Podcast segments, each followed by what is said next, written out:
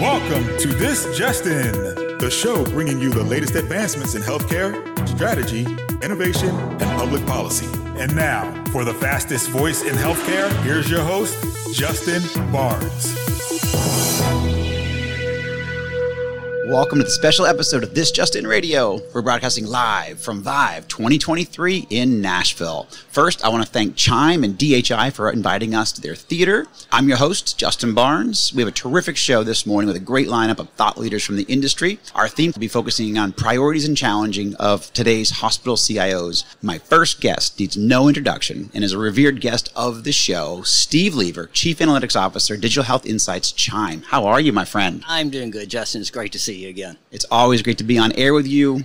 I tell everybody this story. I'm going to continue to tell it for the rest of my time. But you're the reason this show exists. We've been doing it 10 years, but you're my very first guest back uh, in the Venture Forum 2015 in HIMSS in Chicago. So um, it started there. You helped me kick it all off. I'm grateful for it, grateful for the opportunity, grateful for your friendship through now almost 20 years. I was going to say, the, the story goes back farther than that, doesn't it? It does. It, it does. But uh, again, welcome stage. Great to have you here. So first of all, tell me how, you know, the show's been so far for you last couple of days. Been busy. Been here for a few days. It's, it's been fantastic, Justin. You know, there's an evolution that, that you go through with events, and this is only year two of, of Vive. And it's already well down the path yeah. of evolution. We learned a lot last year in Miami Beach, brought that learning into Nashville. We've got over 7,600 people here, which is just about a 50% increase. Now, I'm going to say though, we're going to cap it. We're not going to let it keep growing. Okay. We're kind of toying around with the idea of this thing should peak out at 10,000. Right. And so it's possible next year in Yep. Los LA. Angeles. Love it. Looking forward to it. Um, you know, it's possible that people might not be able to get in because we're, we're going to hold to that. There's a, a benefit in size, both benefit of big size as well as, as more manageable. And, and what we sort of concluded at this event is it's an exclusive audience, very high level, and we want to maintain that and maintain to a degree an intimacy. Now, you know, how, how, intimate is 10,000 people? Still a lot of people. But now the, the layout here in Nashville and it'll be repeated in, in Los Angeles creates very easy access to a whole lot of activities. We brought the content down on the floor. So we've got these huge stages in all the corners here. So there's only one place to go yep. down here and you can eat you can I'm, I'm, looking across the floor here the puppy park over over there exactly. you've got really fantastic content uh, in the theaters and then we've got 600 plus companies ranging from you know people that are truly wet behind the ears. I mean, they're just brand new to well established, long standing technology companies. And so it, it really has been a fantastic couple of days already and just hearing the conversation and buzz, I think people are really responding very positively to the model that we've created. They are, and there's a great level of energy here. You guys are doing a phenomenal job. Second year, you know, over 7,600 attendees, phenomenal. LA next year, February 25th, I believe it starts. So everybody starts to mark your calendar. Certainly, if you're going to cap it, and I agree with the intimacy. You can meet anybody that you want here. You can walk around. I've, I mean, almost met every single person that I wanted to, uh, and I'll meet some more. I'll be here through tomorrow afternoon. So uh, you've achieved that goal. Let's take a quick step back, though. for People who may not know, how did Vive come to life? I mean, this is between um, HLTH, HLTH and, and Chime. and Chime. You guys came together. Why? Yeah, well, HLTH had the the HLTH conference. It's in the fall had been operating for probably about three years when we first started the conversation, and uh, one there's a little bit of history as well between me and some of the staff over there. They used to work for me when I worked at HIMSS. Yes. And so, you know, you, you start to sit down and have conversations with folks you know and, and have worked with Absolutely. before. And it's like, you know, well, what if? And what we saw at, at Chime was a, a spirit uh, in the health DNA in how they do conferences and really liked the energy that they brought to, to their events. And they were focused more on the business investor side mm-hmm. with health. And at the time, unfortunately, the relationship between HIMSS and Chime was falling apart. And so Chime was saying, okay, where should we play? We have a responsibility to drive education and, and, professional development with our executive audience. And so it just sort of evolved into a natural partnership that leverages very different capabilities at HLTH and at Chime. And the combination of the two together is just really dynamic, as evident by what we see here. See, for sure. So I guess bringing together this type of focus, these audiences, you guys, at Chime is traditionally focused on the CIO and that C-suite, and you're expanding that a little bit. Obviously, keeping you know, great thought leader level with good strategy. So tell me how Chime is helping CIOs today, specifically. Yeah. Well, and I like to talk on both points about the traditional core audience of Chime, the CIO, as well as the broader audience that we're doing under the DHX brand. One of the things that Russ Branzell, the CEO, and I know you've got him, I think, tomorrow morning, said, uh, you know, the strategic view he had was we need to go beyond our traditional audience. And so Chime is very dedicated to that core audience. The boot camps and programs that, that Chime produces are very targeted at the professional development of the current generation of CIOs and future generations. But beyond that, there is knowledge and learning that needs to extend to what is an ever increasing number of executives that are involved in this area digital officers, strategy officers, innovation officers, yes. on and on. And so we said, all right, we, we, got to protect the brand, got to protect Chime. And so we're very focused on, on that audience. But let's go out and start to look more broadly at the executive levels that are in different places that are users of technology, buyers of technology, and that sort. And that's what DHX uh, evolved into. And so, you know, now we've, we've got an audience of about 300,000, which is, is a significant X over the 3,000 members of, of Chime. But it just, I think, highlights the importance of being able to expand your reach in order to communicate a message, to be able to extend the learning opportunities. And, you know, as, as someone famously said, I didn't realize healthcare could be so difficult. Um, you know, it is. And, and it so, is, absolutely. It, and, and so having that broader audience and being able to learn from them. This is a two way relationship. We're not just pushing stuff out, we're also reaching out and bringing content in from these other audiences because in provider settings, you don't operate alone. We learned that a long time ago. It's not technology product uh, uh, projects, you know, it's enterprise projects, it's patient projects, that sort of thing. And there are multiple players involved. And you got to get everybody together to do it right. I love it. Excellent. Absolutely. Steve Lieber, thank you so much for joining the show, my friend. Great to see you as always. Thank you, Justin. It's my pleasure. Thank you, man. Appreciate you. it. Awesome.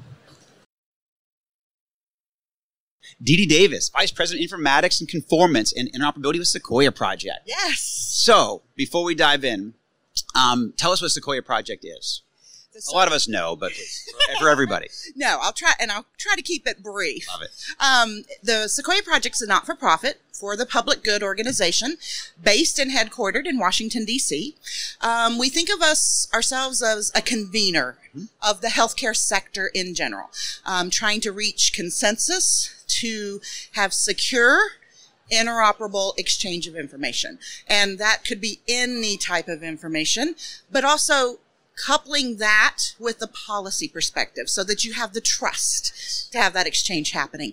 Um, the Sequoia Project is um, the recognized coordinating entity in collaboration as part of the cooperative grant with the Office of the National Coordinator. You'll hear more about that from Micky Tripathi. Yes. Um, but we are the RCE since 2019.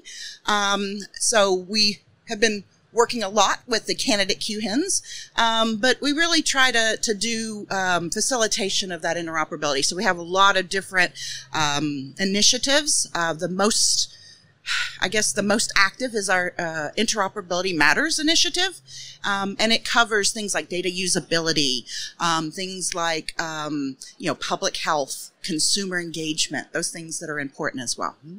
Yeah, in full disclosure, I was a board member of Sequoia Project. Yes. Love Mariann Yeager. Yes. Um, is, is Mariann here? No, she's not here. She sent her regrets. Okay. It just made sense. I live here in Tennessee, so it was one of those things yeah. that you know driving here was very easy. But she was at the first Vive. Yes. And she fully supports Vive and, and, so Absolutely. forth. But she sent me uh, instead. cool. Well, I'm glad you're here. Thank so, you. Um, tell me a little bit about, I mean, some of the priorities for the Sequoia project, but also, I mean, I, this is a personal passion for yours for many, many Yeah, years. you know me. Um, yeah. So, you know, tell what the priorities and what should these CIOs be thinking about when it comes to interoperability and you obviously standards and, and obviously in operating and working with Sequoia project.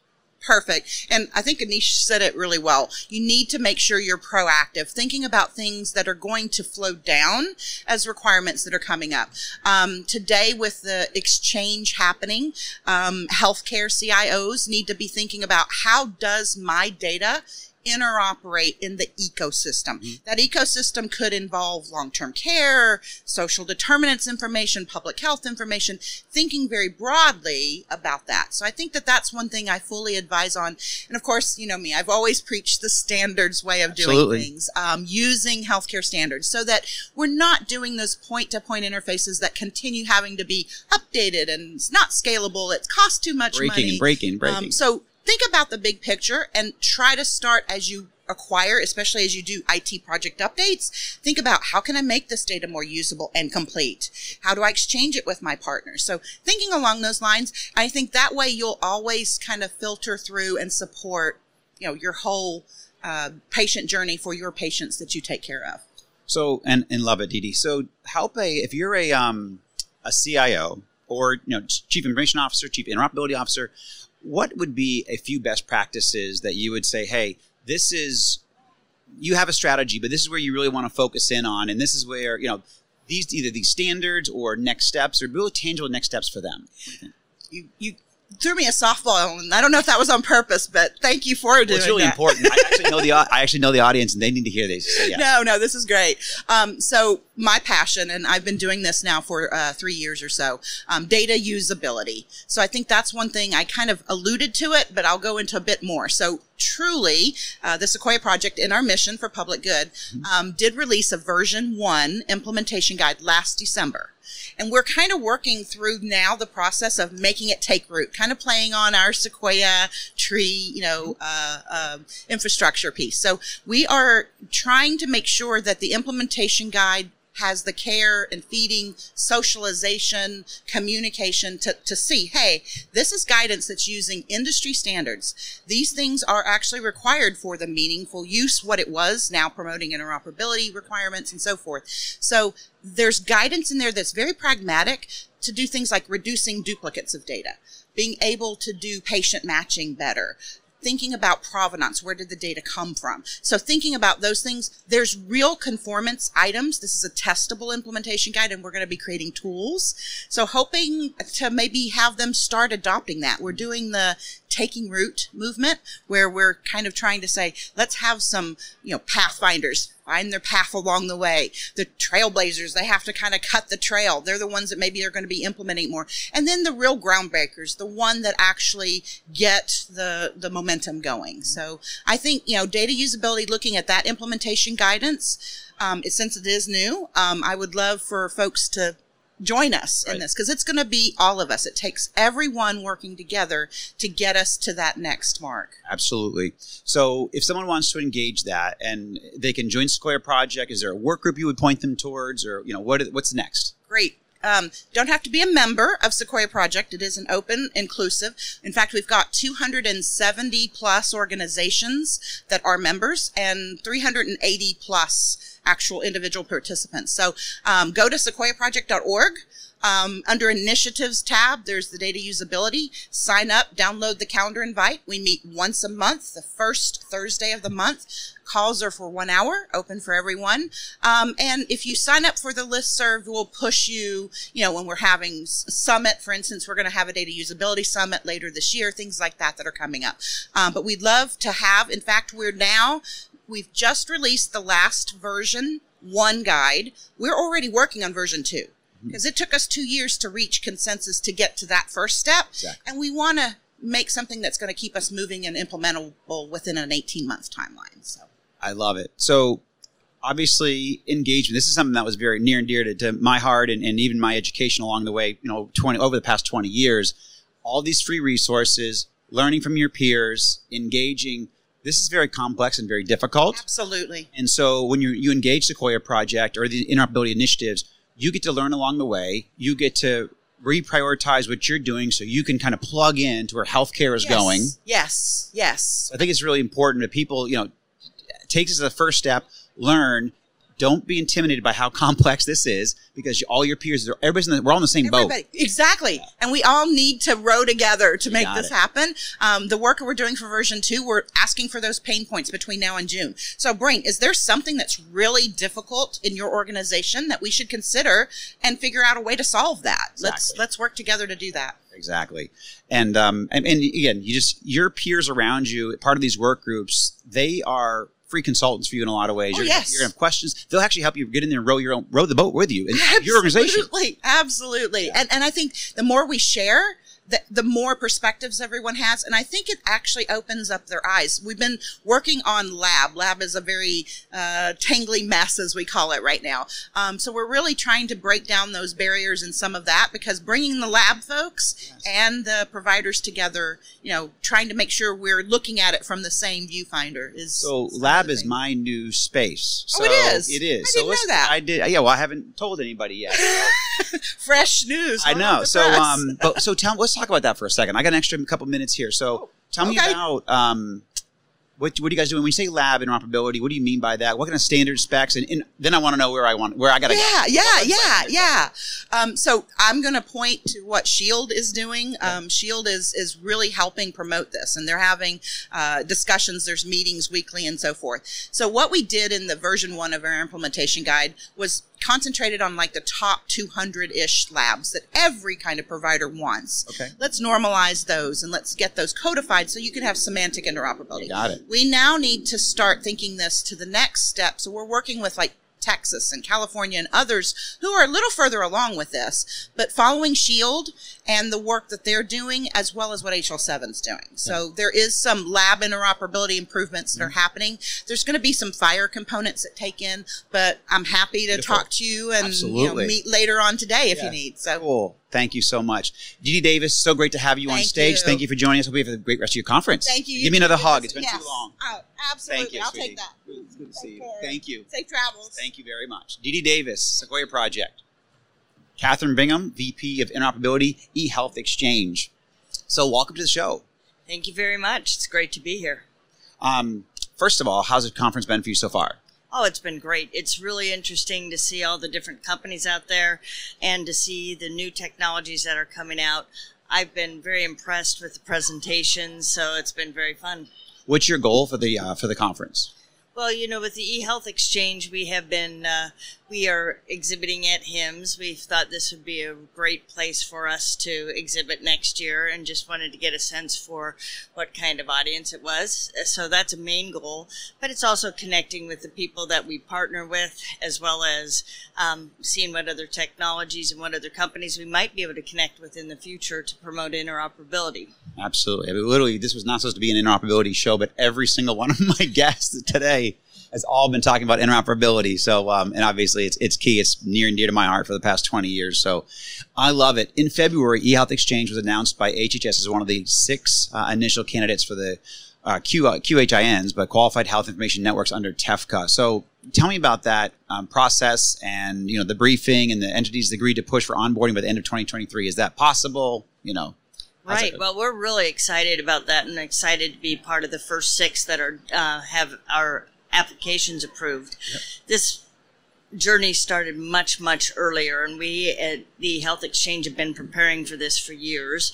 And last year, when we got the first SOPs from the RCE, we in you know, we really pushed hard to look at our techno- uh, technology stack and make sure that we were prepared for this. And we came up with um, a great deal of detail on the changes that we need to make, as well as our participants might need to make to be able to be prepared for this. Um, we're excited with the other uh, potential QHINs, and you know it's dependent on all of us. But none of us can be a QHIN without another one being a right, QHIN. that's right. So we have to work together to make that happen.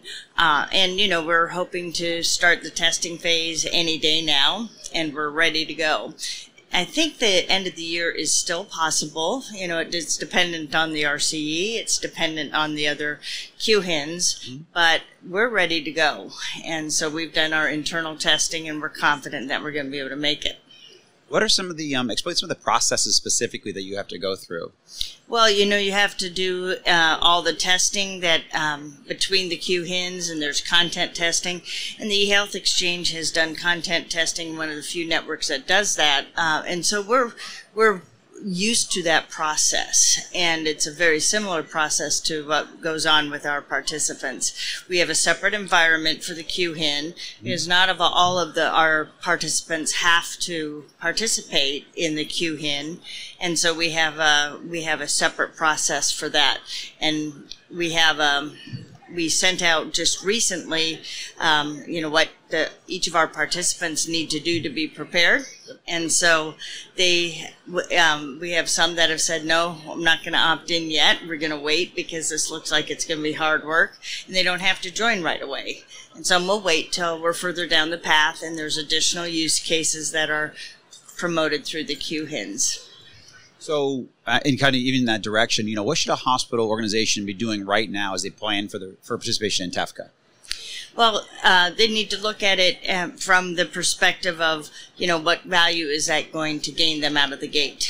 And, you know, there's additional additional players that they'll be able to connect with. And I think that's one of the big things. You know, we have right now within the health exchange, we cover 75% of all hospitals in the United States. 85% of all dialysis clinics and 61 regional and state HIEs. So we have a great deal of connectivity, but wouldn't it be wonderful to connect with the rest of those organizations? And that's where I think the QHIN to QHIN participation is going to add a lot of value.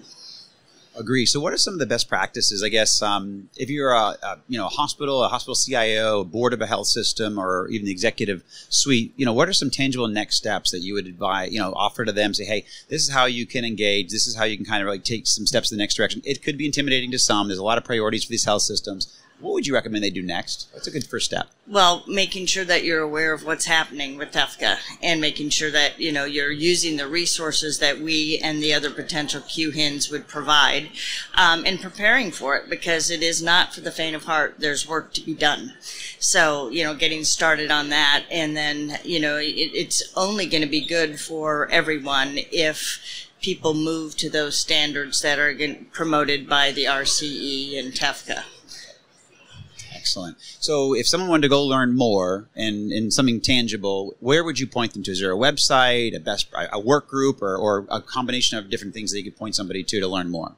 Sure. Our website, we're extremely transparent. Everything's on our website. We have all our technical standards, all of our pricing. We we are here to promote interoperability. And so our TEFCA section right now on our website is pretty thorough, um, but it also, we are expanding that and we're going to be putting in all the technical standards that people need to change and need to be up to. So we're, we'll be putting that out to the public as well, and that should be coming out this week. And so it's the ehealthexchange.org is our website, and there's big banner that says TEFCA. Click there, and you've got it. And I assume there's a work group of people because I mean I'm, I'm a big um, proponent, encourager of people joining work groups, learning from their peers, um, reaching out when they have questions, and us as a community trying to solve these problems together. Is there a um, consortium or a work group or someone that you could point someone to where they could kind of learn more? Sure, we have a technical work group that meets every Thursday at one o'clock. I think it's one. No, it's two o'clock. Um, uh, two o'clock Eastern, and so that's a great place to start, and that is open to the public. You don't have to be a participant with the eHealth Exchange. And then we are doing webinars and um, office hours for our participants. Excellent. Love it. Kathryn Bingman, thank you so much for joining me today um, on air, and uh, congratulations, and keep up all the great work. We appreciate it. Thank you so much. Thank you, Kathryn. Appreciate eHealth Exchange and just want to say thank you very much to Roberta and Carol and Greg and the whole team at Healthcare Now Radio and Chime and DHI for letting us use the stage. Thank you to everyone joining us here in the audience and obviously everybody listening online. And uh, I'm Justin Barnes. Thank you for tuning in for this special episode of This Just In Radio.